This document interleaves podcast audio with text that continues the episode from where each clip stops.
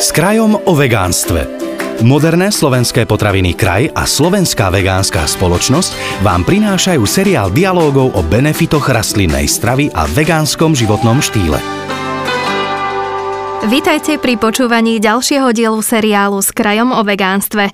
Ak uvažujete o tom, že by ste zo svojho jedálnička postupne vyradili živočíšne produkty, dnes vám ponúkneme niekoľko dôvodov, prečo to urobiť. S Kristínou Čaparou zo Slovenskej vegánskej spoločnosti sa budeme rozprávať o tom, aký dopad má tradičné stravovanie, ktorého súčasťou je meso na našu planétu a ako veľmi by sme jej pomohli, keby sme sa rozhodli jesť inak. Ospravedlňte prosím zníženú kvalitu zvuku. Vzhľadom na epidemiologickú situáciu na Slovensku nahrávame tento podcast v rúškach. Kristina, začneme otázkou, ktorú si postupne rozoberieme na drobné. Môžeme tvrdiť, že stravovať sa vegánsky znamená stravovať sa najlepšie pre našu planétu? Áno, je to tak. Berieme samozrejme do úvahy to, že teraz sa rozprávame o ľuďoch žijúcich v rozvinutých krajinách, ako sme aj my v Európe, ktorí majú v potravinách na výber veľkú škálu jedál a ohľadom svojho stravovania majú možnosť sa rozhodovať. Prečo je to teda najlepšie? Napríklad podľa organizácie OSN produkujú meso a mliečne výrobky až 14,5% zo všetkých človekom vytvorených emisí skleníkových plynov. To je dohromady viac ako celosvetová doprava, čiže všetky auta, nákladiaky, lode, vlaky, ale aj lietadla. Znižovanie príjmu živočišných produktov v práve odporúčajú napríklad FAO, čo je Organizácia pre výživu a polnohospodárstvo v rámci OSN, ale aj klimatický panel alebo IPCC. Odporúčajú to aj závery zo štúdií Oxfordskej alebo Harvardskej univerzity, takisto aj e,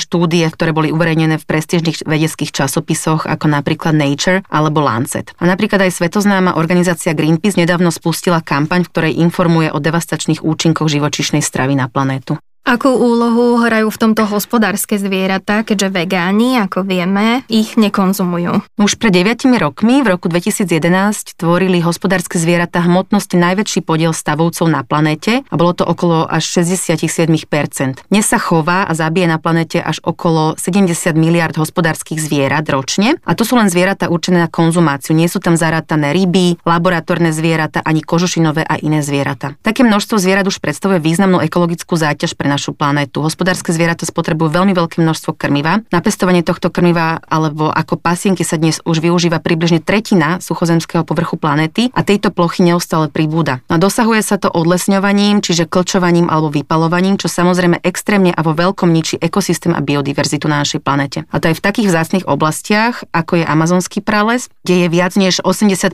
z odlesnenej plochy pralesa sa využíva dnes na pestovanie krmiva alebo ako pasienky a to prevažne pre hovedzí dobytok rok. No možno posluchači zaznamenali správy najintenzívnejšie asi pred rokom, keď horel amazonský prales a je pravidelne podpalovaný úmyselne, pretože práve na vyhoretých miestach vznikajú pastviny alebo polia pre krmné plodiny, určené pre zvieratá, ktoré sa vyvážajú do celého sveta, čiže aj do Európy. Uh-huh. Správne tomu rozumieme, že čím viac zvierat chováme, aby sme ich potom skonzumovali, tak tým väčšia záťaž pre našu planetu? Áno, samozrejme, čím viac budeme ako spotrebitelia siahať po živočišných produktoch a zvyšovať dopyt, tým viac živočišných produktov sa bude produkovať, čo znamená veľkú ekologickú záťaž. Nie je to možno na prvý pohľad zrejme, no živočišný priemysel je zo všetkých priemyslov na svete najväčším spotrebiteľom pitnej vody, spotrebúva oveľa väčšie množstvo fosílnych palív, než je tomu pri výrobe rastlinných bielkovín, vytvára viac skleníkových plynov než všetká doprava dohromady dohromady a využíva enormné množstvo polnohospodárskej pôdy. Napríklad už v roku 2011 zabral živočišný priemysel až 75% všetkej polnohospodárskej pôdy. A veľmi dôležitá je informácia, že napríklad z celej váhy hovedzieho dobytka sa skonzumuje len 60% pričom zbytok tvorí nepotrebný odpad. Chov hospodárskych zvierat je oproti pestovaniu plodín takto veľmi neefektívny. Napríklad pri produkcii mlieka a ostatných živočišných produktov je situácia podobná. Kalórie vlastne, ktoré skonzumujú hospodárske zvieratá, z tých sa k človeku vo forme mesa alebo iných živočišných produktov produktov dostane iba 10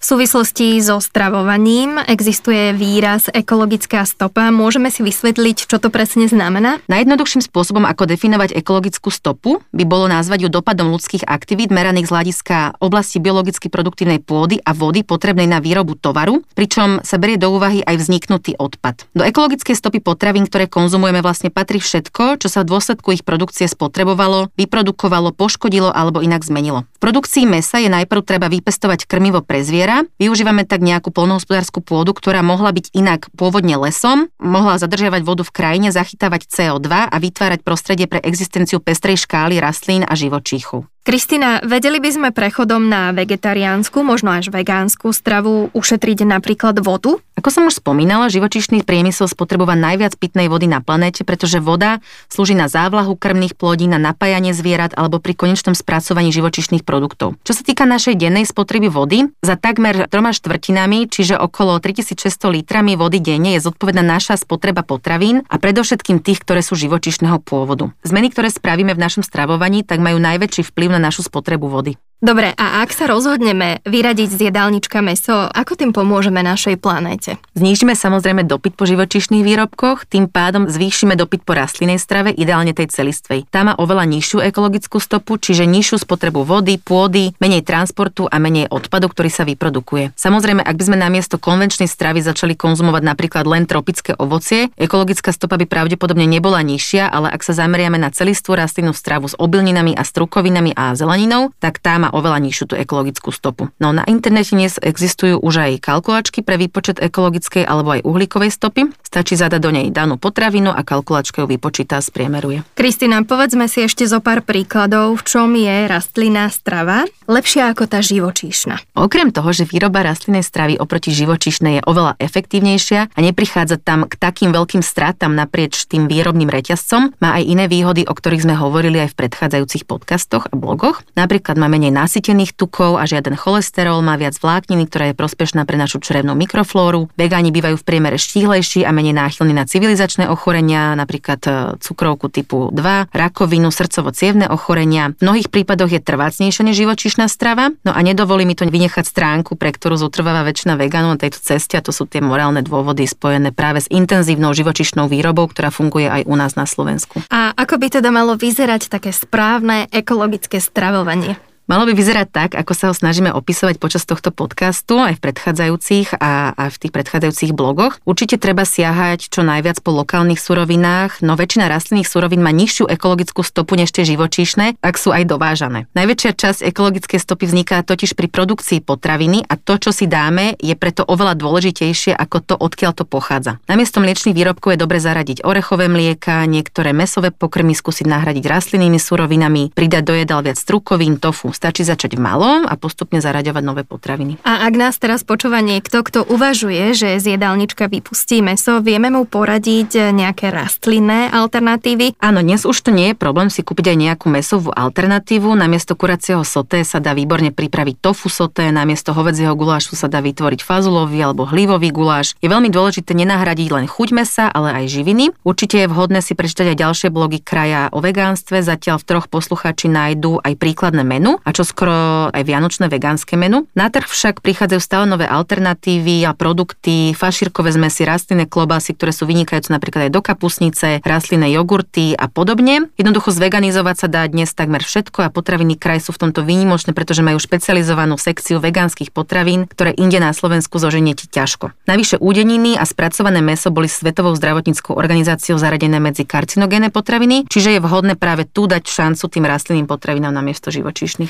Asi sa zhodneme na tom, že neoddeliteľnou súčasťou slovenskej kuchyne je aj krauské mlieko. Zrejme však existujú aj šetrnejšie, povedzme ekologickejšie mlieka však. Áno, mlieko je samozrejme rozšírenou potravinou s dlhou tradíciou v našej kuchyni. Dnes si už môžete však vybrať aj z celej škály rastlinných alternatív, napríklad mandlové mlieko má jemnú orieškovú chuť, hodí sa do raňajkového mysli, krémové ovsené mlieko napríklad do kávy a jemné sojové mlieko zase do varenia. Varianty sú niektoré obohatené o vápni, hliník a sú dobrým zdrojom tohto minerálu a majú porovnateľnú využiteľnosť ako živočišné mlieko. Nemusíte sa preto obmedzovať na krauské mlieko a môžete si vybrať z rôznych chutí, ktoré sú navyše prínosné pre životné prostredie. Krauské mlieko má veľkú ekologickú stopu, spôsobenú rovnakými príčinami ako v prípade hovedzieho mesa. Rastlinné alternatívy sú lepšie vo všetkých ukazovateľoch produkcii skleníkových plynov, potrebnej pôdy a aj spotrebe vody. No najekologickejšie sú sojové a ovsené mlieko, rýžové a mandlové majú v porovnaní s nimi o niečo vyššiu spotrebu spotrebu vody, ale v porovnaní s krávským mliekom však stále víťazia všetky rastlinné alternatívy a neporovnateľne sú šetrnejšie v oblasti pôdy a skleníkových plynov. Kristíne Čaparo zo Slovenskej vegánskej spoločnosti ďakujeme za ďalšie zaujímavé fakty na tému vegánstvo. Jednou z možností, ako žiť ekologickejšie, je stať sa vegánom a pred živočíšnymi uprednostniť rastlinné produkty. Ďalší diel seriálu s krajom o vegánstve si budete môcť vypočuť už čoskoro. Tento podcast vám priniesli moderné slovenské potraviny Kraj a Slovenská vegánska spoločnosť.